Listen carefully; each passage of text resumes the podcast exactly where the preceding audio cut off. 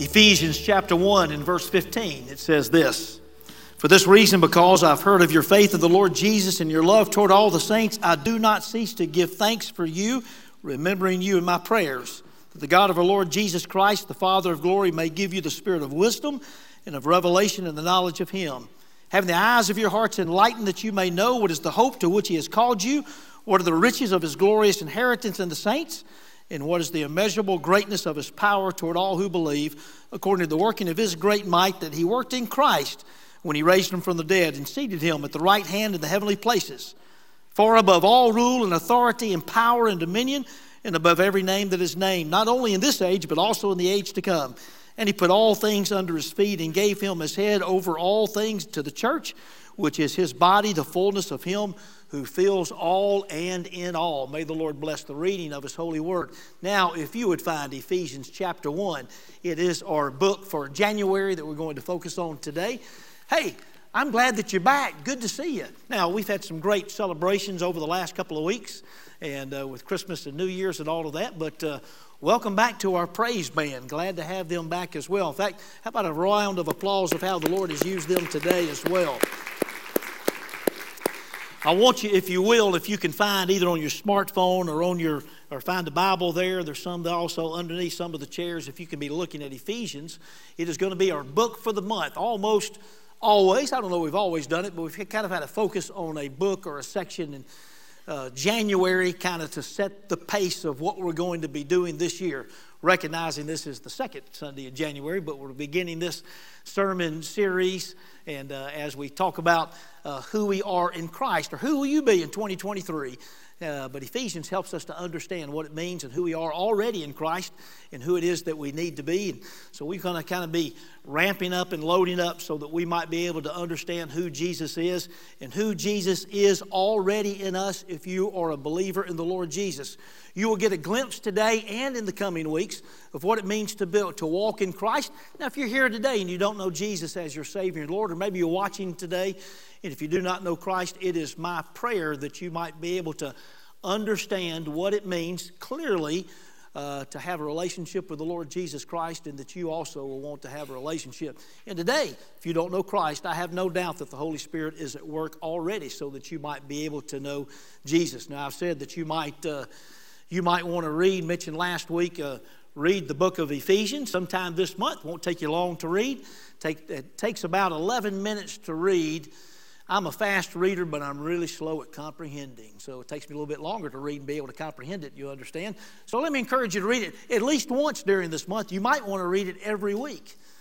You might want to read it every day for the rest of this month and be able to see clearly maybe some of the things that the Lord would have to say to you today. But I enjoy reading Ephesians enjoy talking about the city of Ephesus. My wife and I, some years ago, had an opportunity to be on a trip where we found ourselves in the country of Turkey where Ephesus is in modern day Turkey, Asia Minor at that time.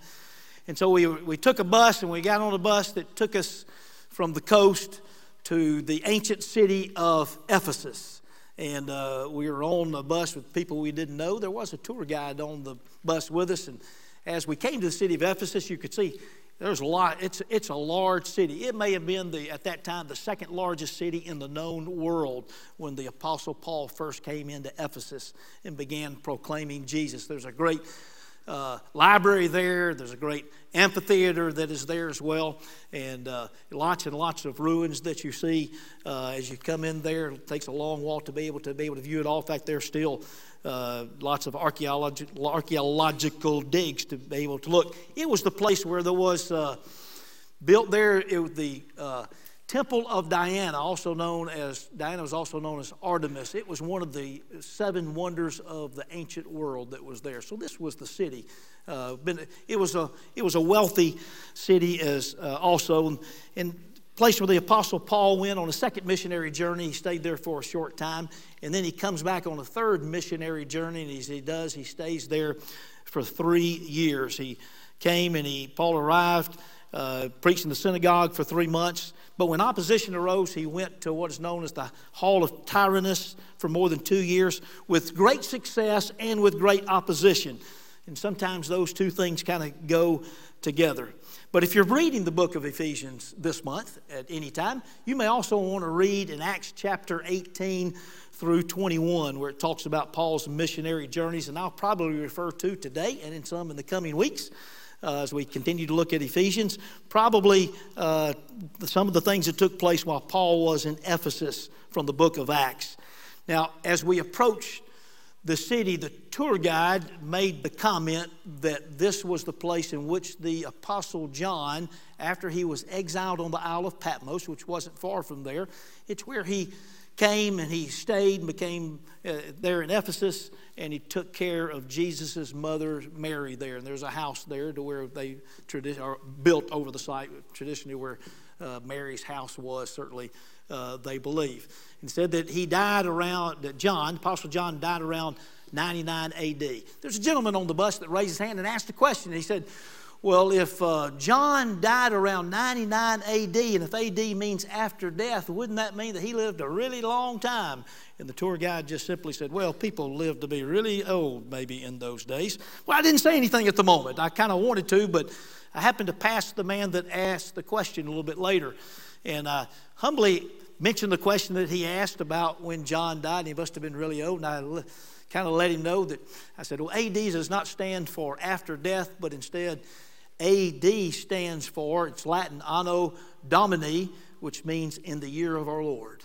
In fact, it is actually short for Anno Domini Nostra Jesu Christi, in the year of our Lord Jesus Christ. And we just celebrated the birth of our Lord two weeks ago today. We celebrated Christmas, and here we are at the beginning of the new year. But you know, every time that you write 2023 or that you mention that this is, you know, 2020, you're pronouncing, you're announcing the Lord's birth because all things changed when Jesus was born. And not only about his birth, but we know about the from the birth, we know that it points to the fact that Jesus died and that he uh, rose again. And, uh, and so we continue to proclaim, we continue to celebrate the birth of Jesus, and we continue to point to the fact that Jesus came so that we might be able to have life and might be able to have eternal life. Well, in that conversation, there we are in the ancient city of Ephesus, and my wife and this uh, another gentleman and his wife, and then two or three others began, and he started asking questions. He said, Well, he, you know, the tour guide mentioned the Apostle John, but I thought the Apostle Paul was here. And I said, Oh, yeah, the Apostle Paul came to Ephesus in his first missionary, second missionary journey. He came and introduced Jesus to the people who were living here in Ephesus. And then he came a second time and he stayed here for three years. And about five or ten years later, he wrote a book called the Ephesians because the people in Ephesus were called Ephesians. And so we began, a little bit of more of a crowd began together, and other people began to ask questions, and people were talking and asking questions. And I got to tell you, there we were in the ancient city of Ephesus and talking about Jesus and talking about not necessarily the city, but we're talking about uh, the Apostle Paul and the Apostle John. I got to tell you, that's just one of those cherished moments. Can I tell you, as you've come here today, this is one of those cherished moments that we can come and we can open God's Word and we can look at it again so that we might be able to understand more about who Jesus is today. So I invite you today to come to the city of Ephesus. And I invite you to understand the people who live there and what the Apostle Paul was teaching and what he's telling them here in these letters. But don't see it as an ancient letter that was written to an ancient people, but instead see it more as a modern letter that could have been written to us today so that we might be able to understand more of what it means to be in Christ. Others have said about this particular letter that this is one of the most modern letters and the most relevant and perhaps applicable of all the letters of the New Testament? Well, I think all the Bible is relevant, all of it is applicable, but as we will see if we pay attention, there's much to learn here about our Lord and Savior, what it means to be in Christ, much to learn here about ourselves and who we are as believers and followers of the Lord Jesus. I want you to note as we read and as you read Ephesians, and I hope that you read it personally as we read it here as well, note how many times the two words or the phrase in Christ are found in, the, in Ephesians. More so than any other letter, any other book in the New Testament, 36 times in six chapters, 11 times in the opening verses of the first chapter. So we're going to be talking about what it means to be in Christ. And in fact, here is our outline for the next few weeks. I think we've got that on a slide. Today we're going to talk about who you are in Christ. Next week on the 15th, we're going to talk about who you are in the church. If you're in Christ, what does it mean to be the church, the body of Christ? 22nd, we'll talk about who you are in the community. a little bit, well, are we different from those who, people who don't know Christ? Who are we to be? On the 29th, who we are in spiritual warfare. Last chapter of Ephesians particularly talks about spiritual warfare, and you're in it. I don't know if you know it, but uh, we're in spiritual warfare all the time, and we know that Christ has won the victory. We'll talk about that. Then on, uh, it's a January study, but I'm going to borrow February the 5th to talk about who you are in your home and your family. And you know that many of you know Ephesians 5 and in beginning of 6, uh, chapter 6 talks about husbands and wives and children and parents and all of those things. So we're going to talk about those. By the way, any of these could be several weeks of messages, but we're, going, we're, we're really giving an overview and hope that you'll be anxious to study uh, even more on that. And then the next week after that, we're having a special guest. It's going to be a marriage enrichment uh, weekend. It's going to be taking place here at the church. We're going to have a guest speaker. We'll be talking about marriage and family uh, kind of things. And so it, it is for everybody to be a part of that. So hopefully that's a kickoff for that.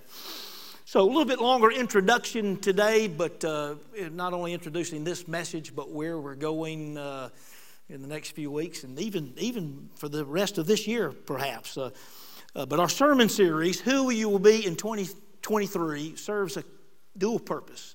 And one of those is not just that it kind of rhymes, but one of those purposes is to help us to consider the difference or the change that needs to take place in your life and in my life.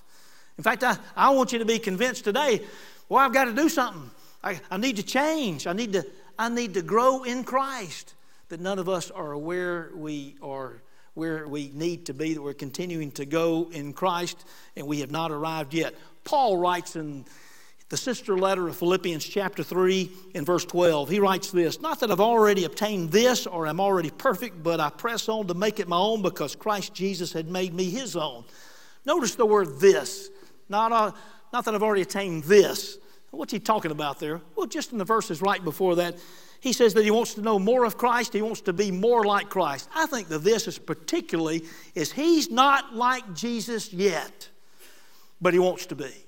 Well, none of us are all the way like Jesus yet, but we know certainly that we need to be. We need to become like him. And then John writes in 1 John 3 2, Beloved, we are God's children now, and what we will be has not yet appeared, but we know that when he appears, we shall be like him because we shall see him as he is. Now, don't read that to think that someday we're going to become like Jesus or be a God or anything like that, but we will not be like Christ. We will not have arrived yet until we see Jesus face to face. I hope that you're convinced today that you need some changes in your life and we're still growing in Christ. If you are a believer in Christ, you have been saved completely. You are a new person, you have a new life in Jesus. And Jesus has begun to transform you, and the transforming is that is a continuing process. It was for Paul by his own admission. It was for John, who also became the pastor of the church at Ephesus that Paul started.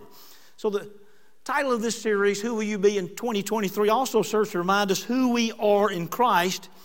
It's already defined. In Christ, we are a new creature with all the qualities, uh, the attributes of Jesus are already available to us.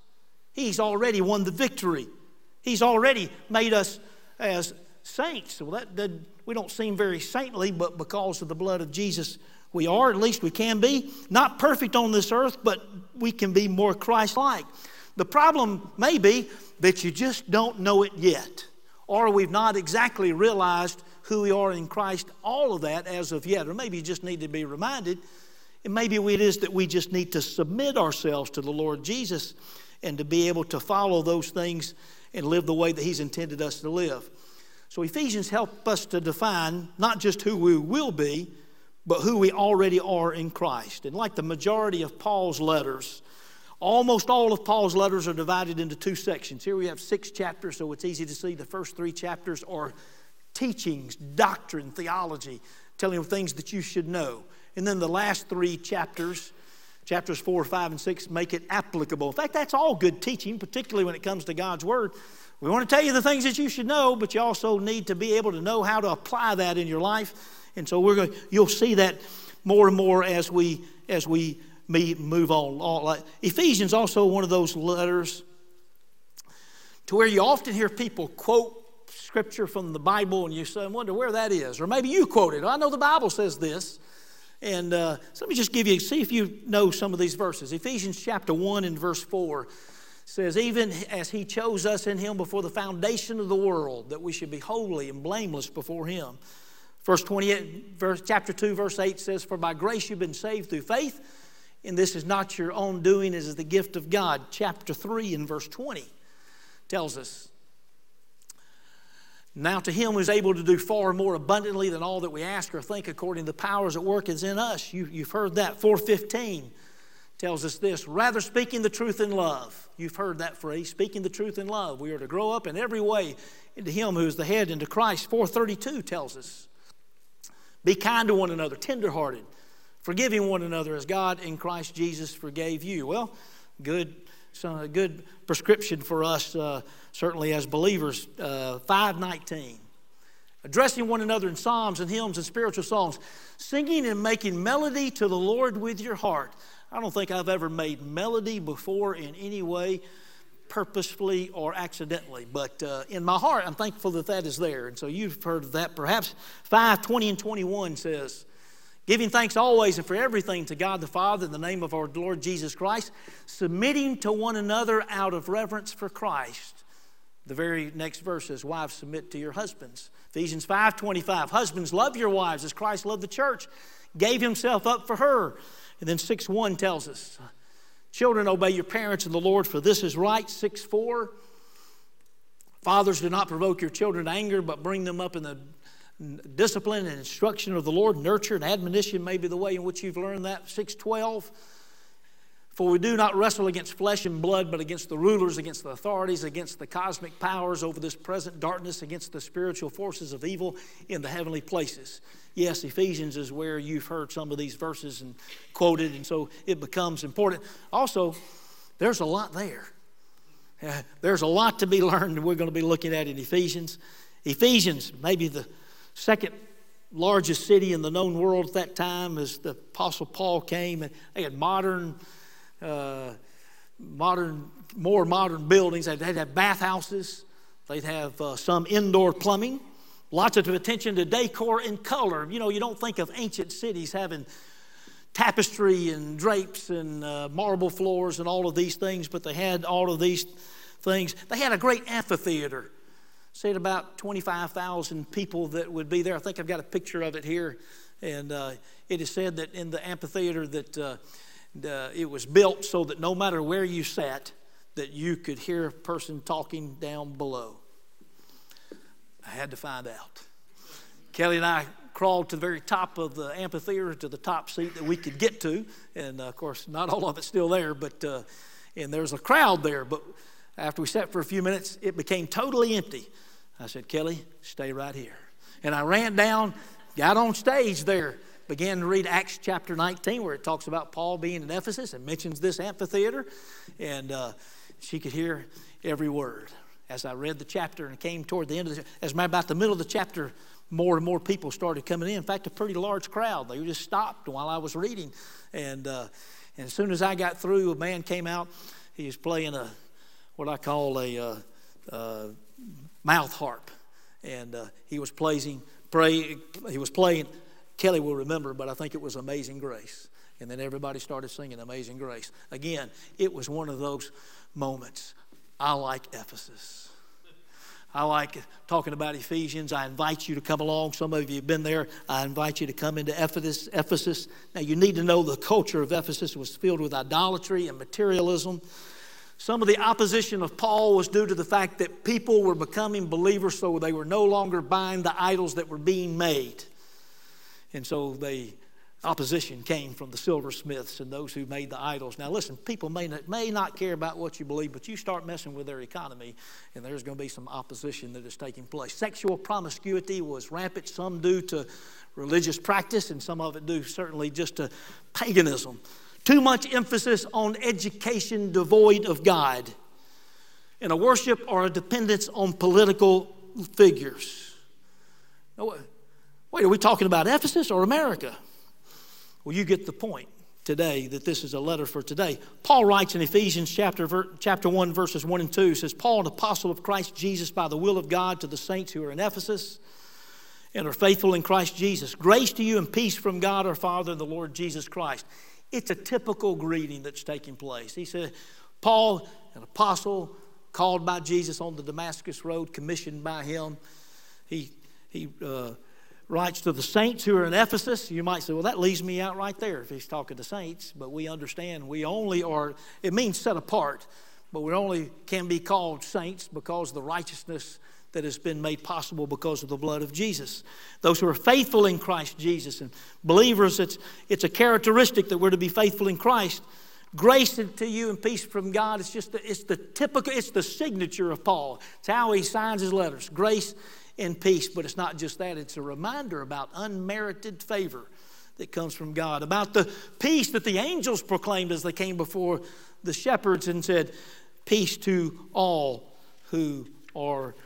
Uh, who find favor with God. Ephesians 1 3 begins with a declaration of praise to God and all of his blessings to believers.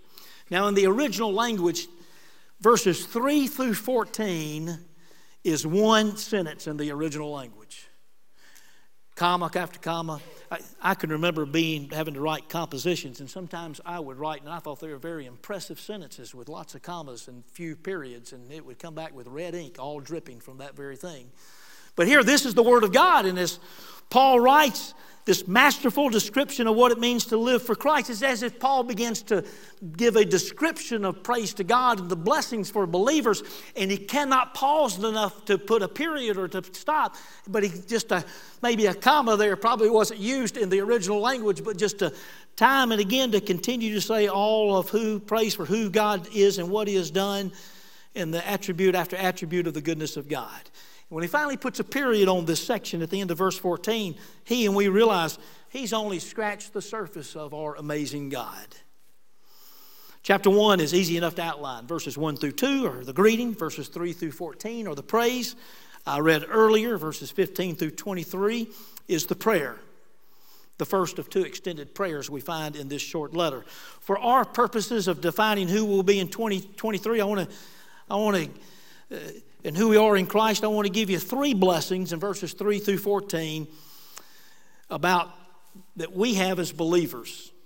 Paul writes, without using the word, he describes the Trinity.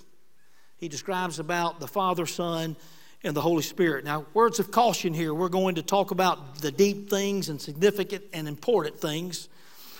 And one of these is the Trinity. Don't be afraid to believe in the Trinity. But the caution is how you explain it.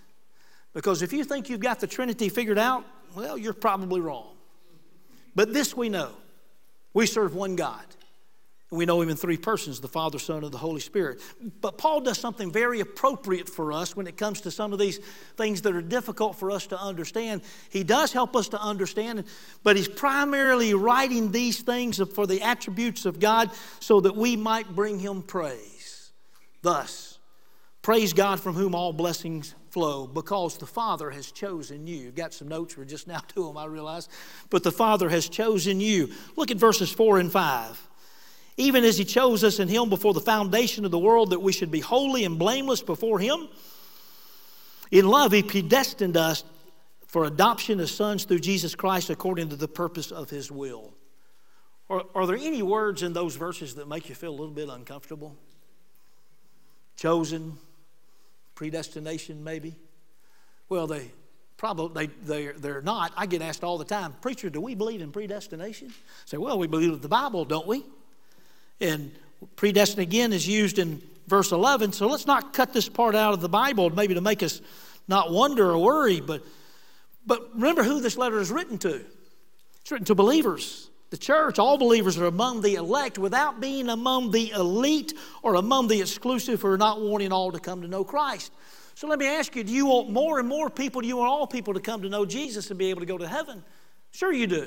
If you're a believer of the Lord Jesus, well, you're no better than Jesus, are you? For whom it is said, the Lord is patient, not wanting any to perish, but for all to be saved. So, another word of caution we're trading in deep waters. And if you think you've got it all figured out about the sovereignty of God, His foreknowledge and His omniscience, and even all those of us who are believers are among the elect, and at the same time, God so loved the world that whosoever believeth in Him shall not perish. If you've got it all figured out, I think you're thinking a little bit too much of yourself. Because, see, there are some mysteries about God that we can't quite explain how God does want all people to be saved. All people can be saved at the same time. Those who are saved are certainly among the elect.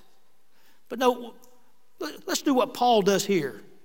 He accepts these things as truth and gives praise. Maybe you've seen the Capital One commercial with our good friend Charles Barkley, and they're deciding, picking teams to play basketball.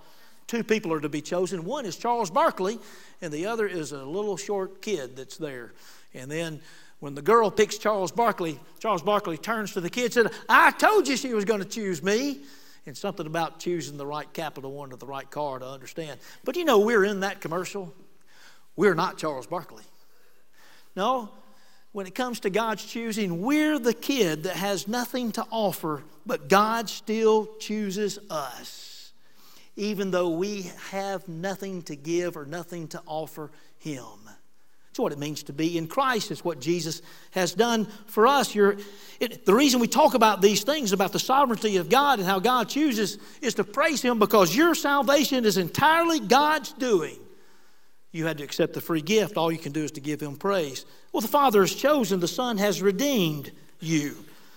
The Son has redeemed you. Verse 7 says, In Him we have redemption through His blood, the forgiveness of our trespasses according to the riches of His grace. The mention of the blood of Jesus reminds us of the sacrifice that was made by Jesus on our behalf. We think of Jesus on the cross, we recognize that's what we deserved. But Jesus took our place, and He's the only one. Redemption comes from the word that means redeem. He's paid the price, He took our place as well. And the redemption is the only way for salvation. Forgiveness of sin is the only way that we might be able to get to heaven. It is the only way that we might be able to be the person for which we have been created to be. Anybody get a gift card for Christmas? Yeah, some of you. Yeah.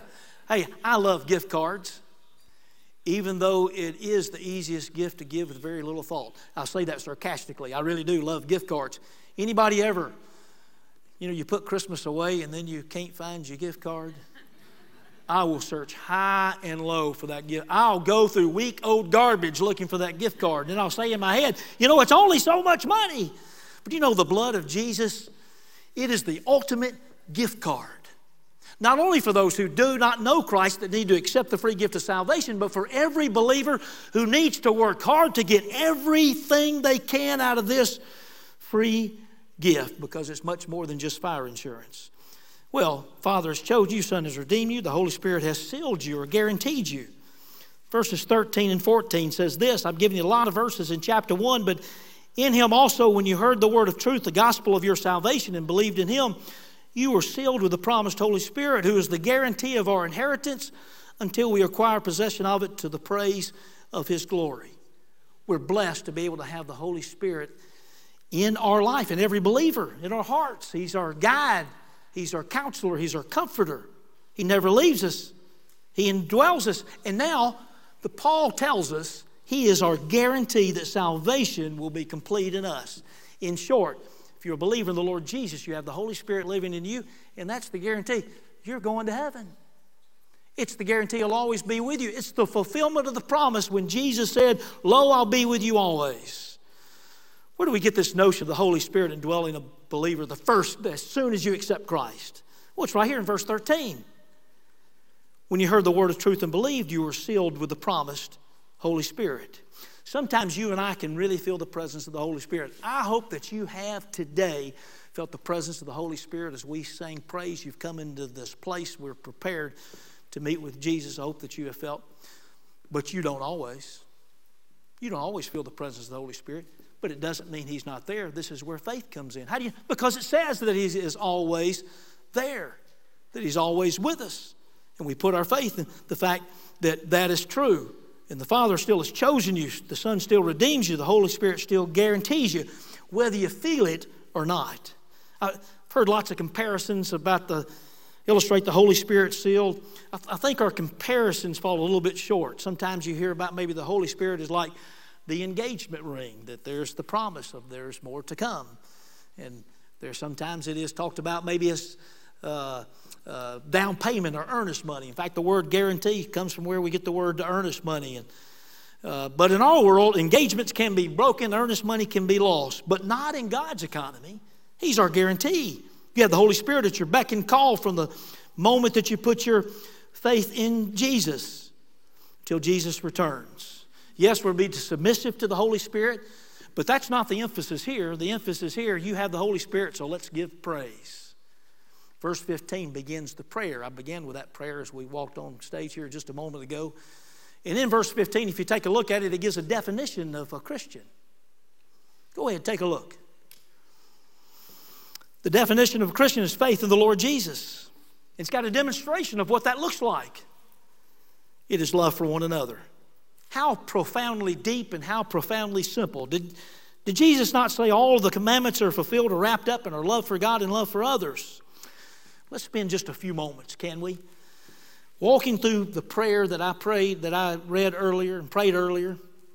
And it's also, if it's okay, it is my prayer for you today because I do believe it's uh, Paul's prayer for all believers. But may, may you know more of my appreciation for you. May, and I mean that as the pastor. May you know more of my appreciation to you. It's what Paul prayed. We read it a moment ago that he's, he thanked them for their faith and for the love that they had shown. Well, it's the beginning of a new year still. Uh, as I look back over the past year and even over the past nine years, if anything good that's taken place, we recognize it's from Jesus. He gives all the praise and glory. But I'm thankful to be your pastor.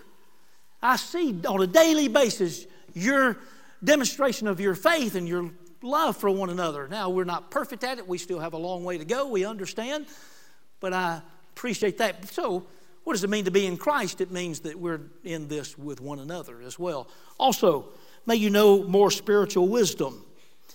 More spiritual. Ephesians chapter 1 and verse 17 says this. This out of the Christian Standard Bible. I pray that the God of our Lord Jesus Christ, the glorious Father, would give you the spirit of wisdom and revelation in the knowledge of Him. That word revelation, we Mary read from Revelation here just earlier today. Know, it's a book of the Bible. It simply means an unveiling. And so, in this case, an unveiling or revealing more about God. True spiritual wisdom comes from knowing God. You might remember the writer of Proverbs says, uh, The fear of the Lord is the beginning of wisdom. Now, I think we ought to be all about more knowledge. We ought to know more about the Bible, know more about stories in the Bible. And that's, it's not a terrible thing, but that's not wisdom. Wisdom comes with the application, certainly, of knowledge. Paul prays for the church to reach its full potential, for you and I to discover who you are in Christ. And it begins with knowing Him better. It is the only way we can find wisdom. It's not for everybody. This is for those who are followers of Jesus who want to live to their full potential, who want to get understand and get everything they can, not necessarily for themselves, but the blessings and getting involved in what God is doing. It is so we, we think that comes from by being good, following the Ten Commandments. Let's do the Sermon on the Mount, do the Golden Rule. That's how those things are accomplished, but that's not, that, that's not it necessarily. Instead, we ought to be in an all out pursuit to be able to know God better. But also, may you know the hope found in Jesus. The hope found in Jesus. Ephesians chapter 1 and verse 18 says, Paul writes, I pray that the eyes of your heart may be enlightened so that you may know what is the hope of his calling now, this is not the hope like you hope you got a Christmas gift, whether you got it or not. This is a assured hope from the promises of God. What did he say about you as believers? Well, already said that you've been chosen. Now he says, hope you, you've been called. The hope of your calling, just like Abraham was called to a, go to a country that he had not been. Moses was called to be the deliverer. Samuel was called to work in the temple. David was called to be the king. Jeremiah was called the Lord saw him in his, the womb that he was to be the great prophet of God. Paul was called on the road to Damascus in the same way you are called. May you have more hope as you discover in Christ that you have a calling. Also, may you know more about the wealth of your inheritance. Oh, we could talk a long time about this, but Ephesians chapter 1 and verse 18 again says, I pray that the eyes of your heart may be enlightened so that you may know what is the wealth of his glorious inheritance this prayer for the believer is that our eyes would be open to a different kind of riches.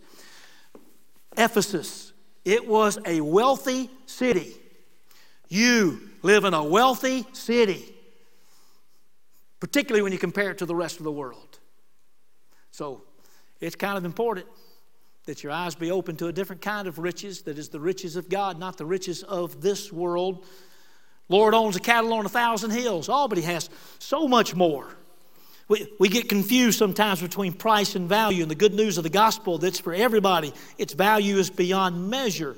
And so the idea is that we'll have not better physical eyesight, but better spiritual insight into the riches of God in the days to come and discover more and more of His inheritance, which is our inheritance. Oh, may you know more of the power of His resurrection. Also, may you know more of the power of His resurrection the prayer is not that we'll have more strength. I want to give you more. No, but the prayer, I want you because it's it's it's kind of important. The prayer is that you'll know His strength. He's already stronger. He's already wiser. He's already wealthier, or the wealthiest and the strongest. And so ours is to be able to understand His power. Lots of His power has been demonstrated in the Bible throughout history, but none greater than the resurrection of our Lord and Savior Jesus Christ. God's power is revealed to us, it's revealed in us as we become believers, it's revealed in us as we recognize who we are in Christ, and then we follow that. I love these verses. We read it a moment ago. You've got it in front of you, 19 and following. Talked about his resurrection. That after his resurrection, he's seated. Uh, where's Jesus now? He's seated at the right hand in the heavenly realm, which is a place, the greatest place of authority and power and strength, which is available to us. Why would you need to know more about what it means to be in Christ? All right. If I've lost you, I want to bring you back. Just a couple of more minutes, okay? Because because I think this becomes important. Now let's look back to the very first of Ephesians chapter 1 where we were told the Father has chosen you. There's three little sections there. Talks about the Father, the Son, and the Holy Spirit. At the end of the section about the Father has chosen you, he writes this in Ephesians 1 6. Why? To the praise of his glorious grace. And then he talks about how the Son has redeemed you. And at the end of that section, he tells you why the Son has redeemed you to the praise of his glory. And then he writes, the Holy Spirit has sealed or guaranteed you why is that be important? Why? To the praise of His glory. You know, it's always important to watch the things in the Bible that keep being repeated. It is all for the praise of His glory. You've been saved for the praise of His glory. I'm, I'm reading more children's books now. I mean, again, I guess, with grandchildren. So, we you know, some of them are Bible books, and you read, and you come to a place, and there's one on, you know, always start with creation, of course, and I'm trying not to be critical of some of these, you know, uh, but it says something like, well, God created man because God was lonely. Well, I don't find God being lonely. It's just not an attribute of God. Or God, God created man because he needed friends or he wanted you. Well, he does want us to be friends. God created man and he saved you. One purpose that you might bring glory to him that you might bring praise to Him. Therefore, the more you know and experience who you are in Christ, the more your life brings praise and glory to His name through your words and through your actions. The more you know and experience who you are in Christ, the more your life brings praise and glory to His name don't be like a person who has lots and lots of money in the bank, but they're afraid to spend it, so they starve to death. Because of who we are in Christ, we have all who Christ is at our disposal. But don't let us be spiritually starving because we're not tapping into what Christ has available to us. Let's pray together. Father God, we thank you for this opportunity to be in your house. We thank you for the praise that we've been able to offer here. We know that this is one way in which we bring praise by being together and singing songs to you and even lifting up prayers and proclamation of your word. We pray that we may continue to bring you praise and glory by our actions when we leave this place. Reveal more of yourself to us than ever before. May we be in an all out pursuit, not just today or this week, throughout this year and beyond. We pray, Father, we may continue to grow in Christ, see the changes that need to take place in us. And we pray, Father, for those who may be here today, listening today, that do, do not know you as Lord and Savior. Maybe they've, we pray they've received a glimpse of what it means to be a follower of Christ. We pray because of the power of the Holy Spirit, not our power, but more and more will come to know Jesus as Savior and Lord. We thank you, Father, for your presence here. Continue to be at work even as we complete our service here and leave from this place. It's in Jesus' name we